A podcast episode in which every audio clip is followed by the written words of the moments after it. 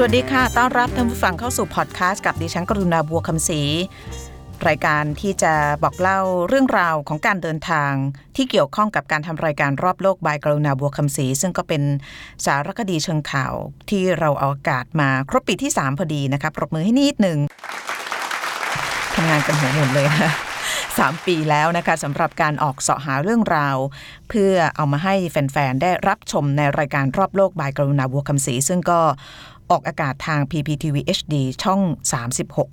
แล้วก็ต่อกันด้วยพอดคาสต์นะคะพอดคาสต์ก็จะบางทีก็จะเนื้อหาคล้ายๆกับที่เราออกอากาศไปแต่ส่วนใหญ่ก็จะเป็นข้อมูลเสริมเพิ่มเติมให้นะคะรวมถึงเรื่องราวที่อาจจะเป็นการเก็บตกด้วยนะคะพอดคาสต์วันนี้คุยกันถึงเรื่องแฟชั่นคนที่รู้จักกับดิฉันก็คงจะมองแปลกๆนะคะว่าทำไมกรุณามาพูดเรื่องแฟชั่นเห็นชีแต่งตัวอยู่แบบเดียวนะคะถ้าไม่นะที่ออฟฟิศแต่งยังไงนะแล้วเข้ามาใส่ขาสั้นเสื้อยืดนะคะถ้าเกิดดีนิดนึงก็จะเป็นกางเกงสามส่วนแล้วก็เสื้อยืดก็ใส่กันวนนะฮะซื้อเดี๋ยวบอกนิดนึงคือแต่ก่อนเนี้ยเป็นคนบ้าซื้อมากคือเนื่องจากแบบมันเป็นเทอราปีหรือว่าการบำบัดจิตใจอย่างหนึ่งการช้อปปิ้งเนี่ยเหมือนกับแต่ก่อนเนี่ยเราไม่ค่อยไม่ค่อยคิดมากนะไม่อยากไม่อยากบอกว่าไม่อยากไม่คิดอะไรนะไม่ค่อยคิดมากเวลาซื้อของเนี่ยแล้วก็ช่วงนั้นจำได้นะไม่นานมานี้แหละประมาณสักไม่เกินห้าปีเนี่ยเป็นคนเสพติดการช้อปปิ้งมากนะคะเดินห้างแทบทุกวัน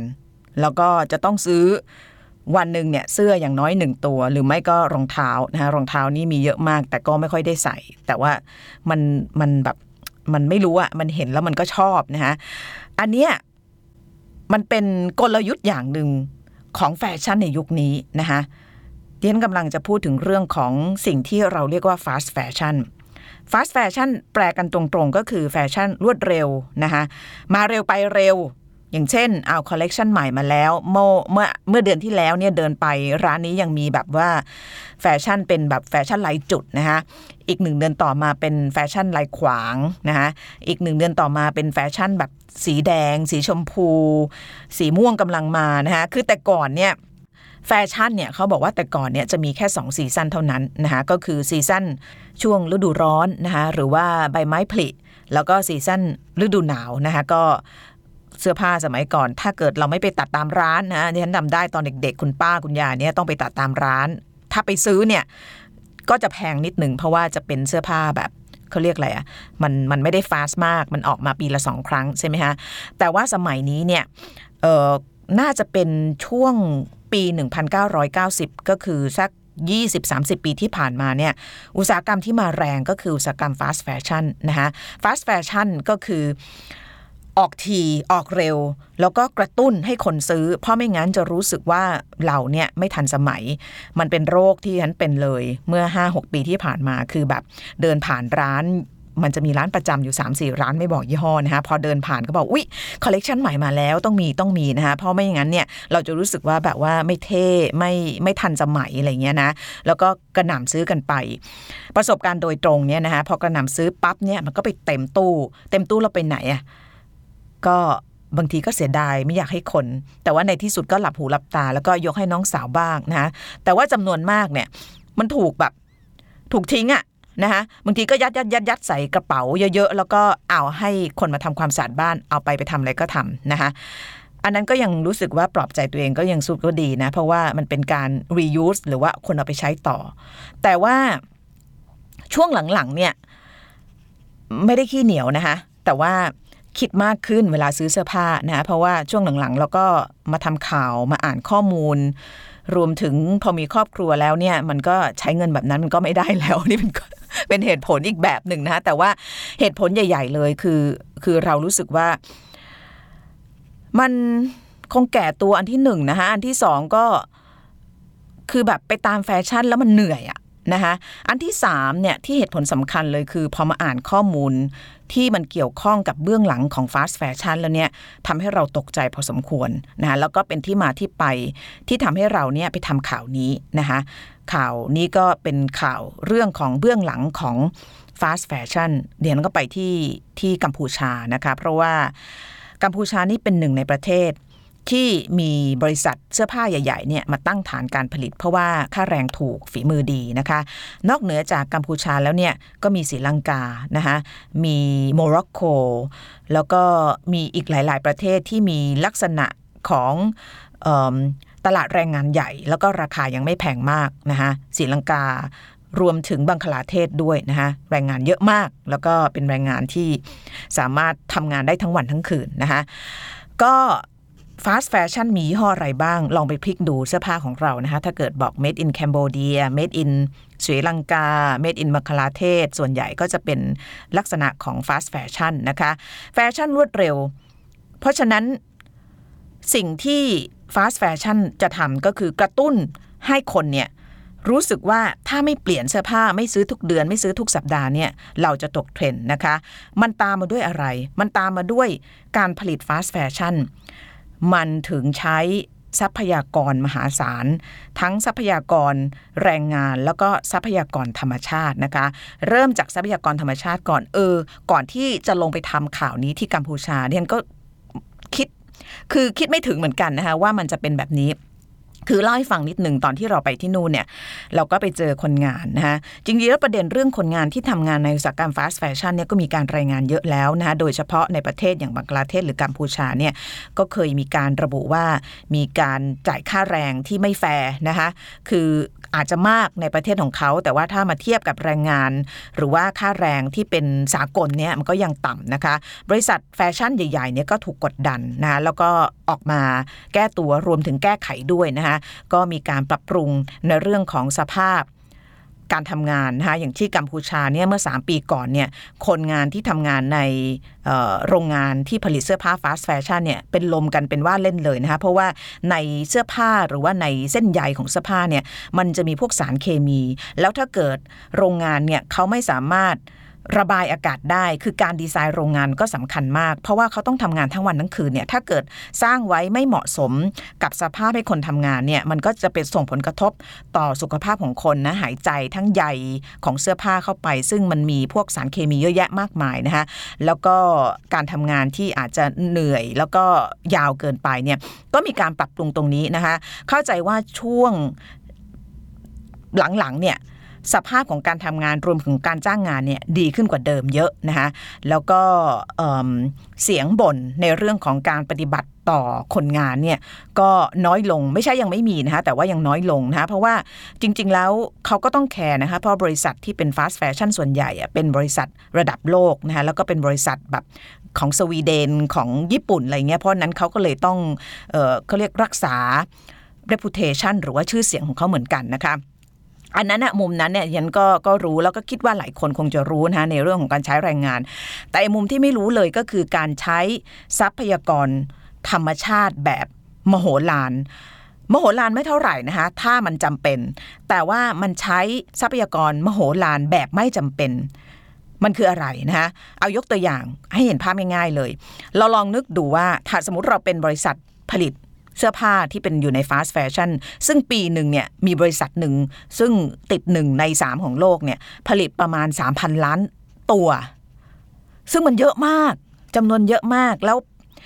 ที่บอกเนี่ยว่าเบื้องหลังของมันเนี่ยคืออะไร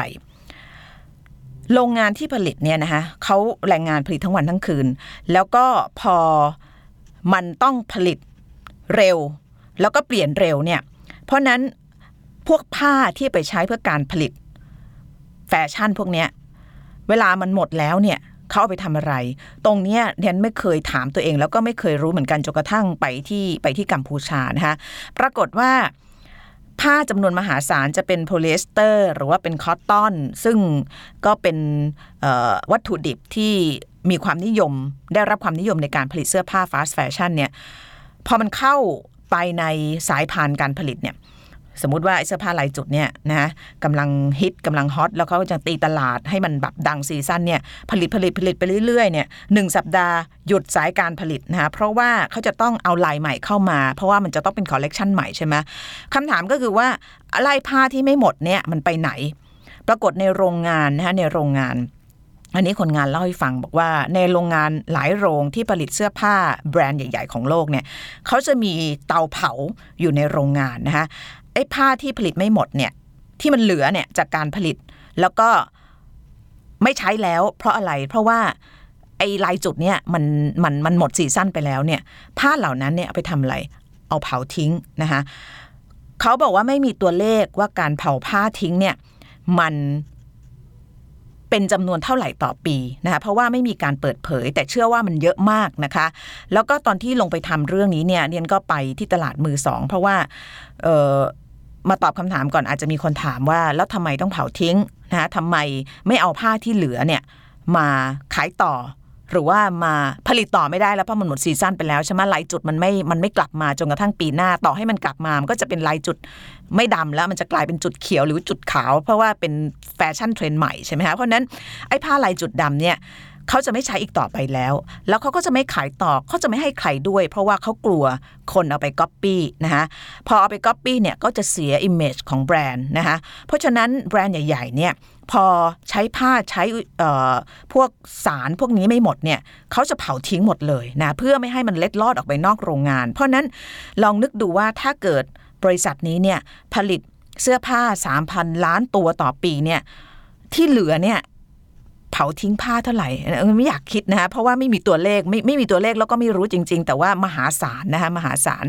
ทีนี้มันก็มีบางโรงงานเนี่ยที่ผ้ามันหลุดลอดออกมานะที่กัมพูชาก็จะมีตลาดผ้ามือสองเนี่ยจำชื่อย่านไม่ได้นะแต่ว่าถ้าดูในรายการก็จะเห็นหาไม่ยากนะคะอยู่ในพนมเปญเนี่ยก็จะมีเป็นย่านใหญ่เลยนะคะแล้วก็เขาจะผลิตผ้าผ้าที่เหลือจากโรงงานเนี่ยมันจะมีสองลักษณะนะคะอันแรกเนี่ยเขาเรียกว่า Dead Stock Dead Stock คืออะไร Dead Stock ก็คือสต็อกที่ตายแล้วนะคะก็คือผ้าเนี่ยที่เขาไม่ใช้แล้วแต่ว่ามันยังเหลือแบบว่าเป็นพับๆเป็นแบบตัดเสื้อผ้าได้อีกจำนวนมหาศาลเลยนะคะอันนี้ Dead Stock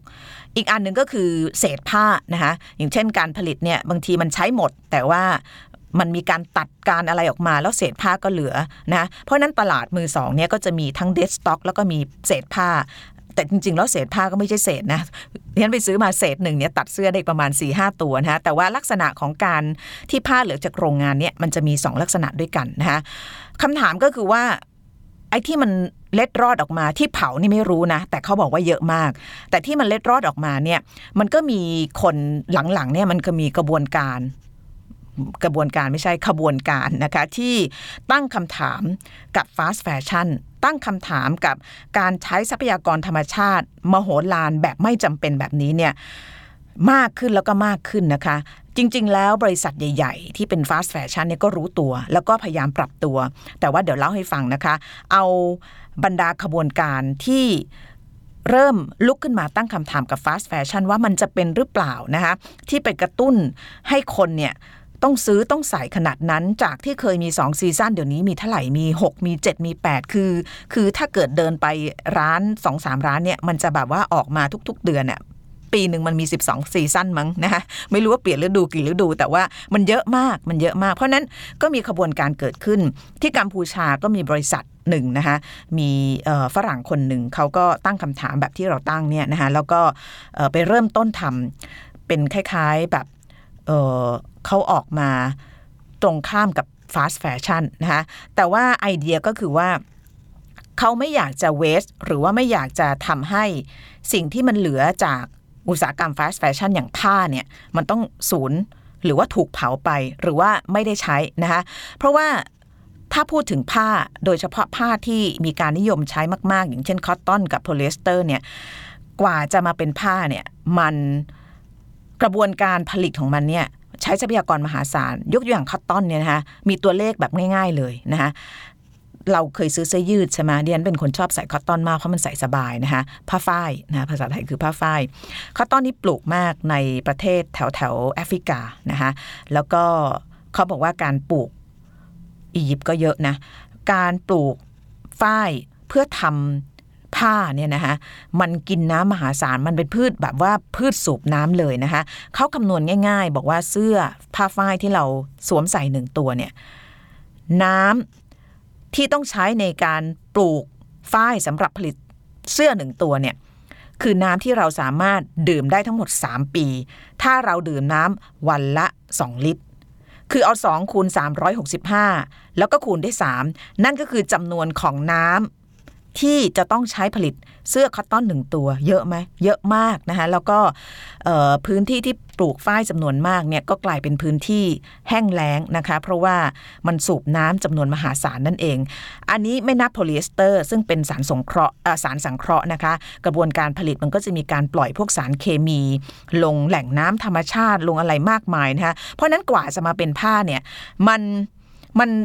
มันทำลายสิ่งแวดล้อมไปเยอะมากมันใช้สิ่งแวดล้อมไปเยอะมากมันใช้ทรัพยากรธรรมชาติไปเยอะมากเพราะฉะนั้นอยู่ๆจะมาเผาทิ้งเนี่ยคนก็รู้สึกใจสลายใช่ไหมฮะแต่ว่าอุตสาหกรรม Fast Fashion ก็บอกว่าถ้าไม่ทำเนี่ยเขาก็ถูกก๊อปนะคะผ้าที่หลุดออกไปเนี่ยเอ่อก็จะทำให้แบรนด์เขาเนี่ยเสียหายนะคะแต่ว่าอย่างไรก็ตามถ้ามันหลุดออกมาเนี่ยมันก็จะมีอย่างที่บอกเนี่ยขบวนการที่เขา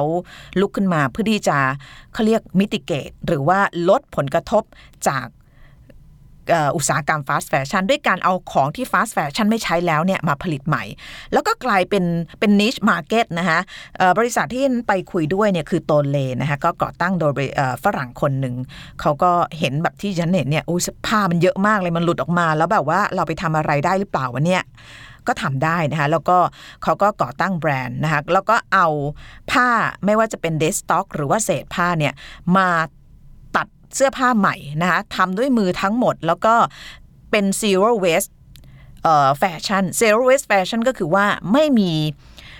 ของเสียหรือว่าไม่มีผ้าเหลือใช้จากการผลิตเลยก็คือเอา dead stock มาเอาเศษผ้ามาเศษผ้าเนี่ยถ้าตัดเป็นเสื้อทั้งตัวไม่ได้เขาเอามาทำกระดุมมาทำเป็นเชือกมาทำเป็นแพ็กเกจทำเป็นอะไรส่วนไอ้ dead stock เนี่ยมันพออยู่แล้วสำหรับการตัดเสื้อผ้าตัวตัวหนึ่งปรากฏว่า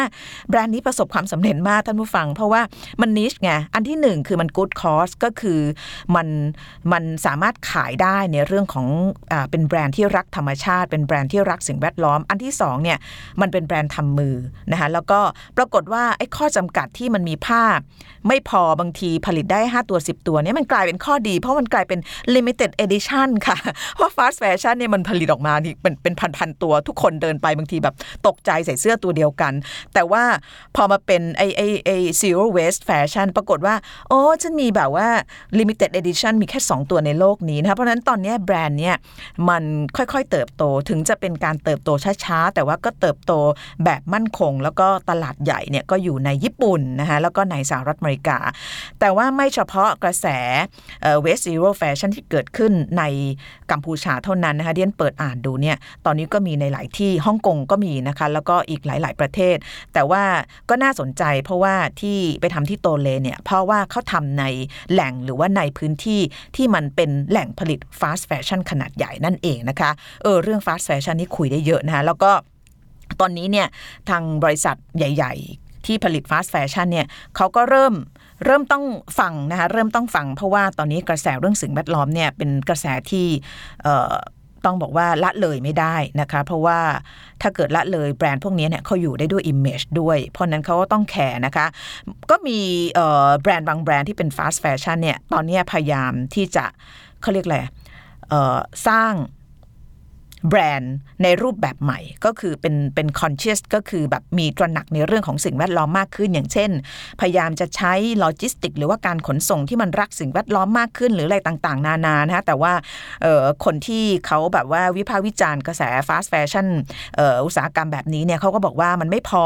ทำไมอยู่ไม่ลงไปดูในกระบวนการผลิตด้วยอย่างที่เดี๋ยวเล่าให้ฟังเนี่ยนะอย่างพวกผ้าที่ใช้อะไรที่ใช้เนี่ยจริงๆแล้วเนี่ยคำถามก็คือว่าเอ่อยูไม่สามารถจะเป็นคนรักสิ่งแวดล้อมได้หรอกต่อให้ยูสามารถลดกระบวนการ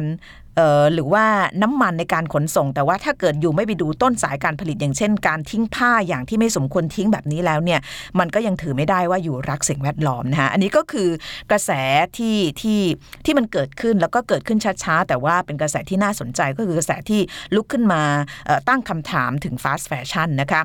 ก็เล่าให้ฟังนะคะเพราะว่าเผื่อเดินไปซื้อเสื้อผ้าเย็นนี้นะคะอาจจะมีการตั้งคำถามนิดนึงว่าเอ๊ะที่เราจะใส่เนี่ยจริงๆเราได้ใช้มันหรือเปล่าเพราะว่าจำนวนมากเนี่ยบางทีซื้อมาเนี่ยก็คือซื้อแบบเหมือนแบบจริงๆมันคือก็เข้าใจนะคะเพราะว่า Fast Fashion เนี่ยเขาใช้วิธีการแบบว่าโหมกระหน่ำในเรื่องของโฆษณานะคะ เอ่อ เขาบอกว่าโฆษณาประชาสัมพันธ์น่ะเป็นแบบ ร้อยล้านดอลลาร์พันล้านดอลลาร์เลยนะคะเพราะว่ามันเป็นส่วนหนึ่งของการที่จะกระตุ้นให้คนซื้อเพราะ Fast Fashion เนี่ยก็คือเร็วเนี่ยต้องซื้อเร็วผลิตเร็วนะเพราะฉะนั้นตอนนี้เนี่ยมันก็เลยแบบเขาเรียกว่าอะไรล่ะถูกตั้งคำถามนะคะแล้วก็อุตสาหกรรมนี้ก็ต้องพยายามปรับตัวกันนะคะในอดีตเนี่ยถ้าเกิดบอกว่าไม่สนใจสิ่งแวดล้อมเนี่ยอาจจะไม่มีคนนั่นเท่าไหร่แต่ว่าตอนนี้ไม่ได้แล้วนะตอนนี้ไม่ได้แล้วแล้วก็ต้องรอดูนะคะเพราะว่าจริงๆแล้ว Fast Fashion เนี่ยก็ได้รับผลกระทบจากการเปลี่ยนแปลงของสิ่งแวดล้อมแล้วก็ภาวะโลกร้อนเช่นเดียวกันนะคะยกตัวอย่างปิดท้ายตรงนี้บริษัทหนึ่งนะคะไม่พูดชื่อละกันเดี๋ยวถูกฟ้องนะคะบริษัทหนึ่งเนี่ยปรากฏว่าเมื่อปีที่แล้วเนี่ยผลกำไรจากการดำเนินงานลดลงร้อยละหกสิบสองนะคะเพราะอะไรเพราะว่าเสื้อผ้าที่ผลิตออกมาแบบประมาณ แปดถึงเก้า คอลเลคชันต่อปีเนี่ยมันขายได้ไม่หมดเพราะว่าสภาพอากาศในยุโรปเนี่ยมันเปลี่ยนนะคะมันอุ่นมากในเดือนมกราแล้วก็ตามมาด้วยกระแสลมเย็นในเดือนกุมภาซึ่งมันเพี้ยนมากนะคะปกติยุโรปเนี่ยเอ่อดิฉันจำได้กลับบ้านสามีช่วงคริสต์มาสปีนึงเนี่ยโอ้คริสต์มาสปกติมันต้องไว้คริสต์มาสใช่ไหมฝนแบบว่าหิมะมาขาวโพลนหน้าแบบว่าปีนั้นร้อนมากนะเพราะนั้นคนก็ไม่ซื้อเสื้อผ้าเพราะว่าพอออกมาแบบเป็นวินเทอร์ซีซั่นแล้วมันร้อนขนาดนั้นนะใครจะไปซื้อใช่ไหมฮะแล้วก็ปรากฏว่ากุมภาแทนที่มันจะเริ่มอุ่นลงอุ่นลงมันก็กระแสลมเย็นเข้ามาอีกนะคะอันนี้คือปีที่แล้วปีสองพันสิบแปดปรากฏว่ายอดขายของ Fast Fashion บริษัทเนี่ยมันลดลง หกสิบสองเปอร์เซ็นต์ อันเนื่องมาจากการเปลี่ยนแปลงของสภาพอากาศในยุโรปนะคะอันนี้ไม่ได้เกี่ยวโยงว่าจะต้องเกี่ยวพันกันแต่ว่ามันเขาเรียกว่าอะไรเนี่ยมันก็มีความสัมพันธ์กันอยู่หรือเปล่านะคะสำหรับการเปลี่ยนแปลงของธรรมชาติแล้วก็กระแส Fast Fashion นะคะก็เลยทำให้ตอนนี้เนี่ย Fast Fashion ก็หันมาแล้วก็พยายามปรับตัวมาเป็นแฟชั่นเพื่อสิ่งแวดล้อมมากขึ้นแต่ตราบใดที่ยังกระตุ้นให้คนซื้อนะคะเอ่อไม่ว่าจะทำให้หน้าร้านเนี่ยเป็นรักสิ่งแวดล้อมขนาดไหนมีสีเขียวมีโฆษณามีอะไรแต่ว่ายังไม่ปรับที่ต้นทางการผลิตยังไม่ทิ้งของอย่างที่ไม่จำเป็นแบบนี้อยู่เนี่ยนะคะ Fast Fashion ก็ยังจะเป็นอุตสาหกรรมที่ทำสิ่งแวดล้อมเหมือนเดิมนะคะเอาละค่ะเรื่องราวของ Fast Fashion ใครอยากจะติดตามรายการทางทีวีนะคะพลาดไปแล้วก็ติดตามได้ทาง YouTube พี พี ที วี ดอท คอม นะคะวันนี้ลาไปก่อนเจอกันใหม่ในพอดคาสต์ครั้งหน้าค่ะสวัสดีค่ะ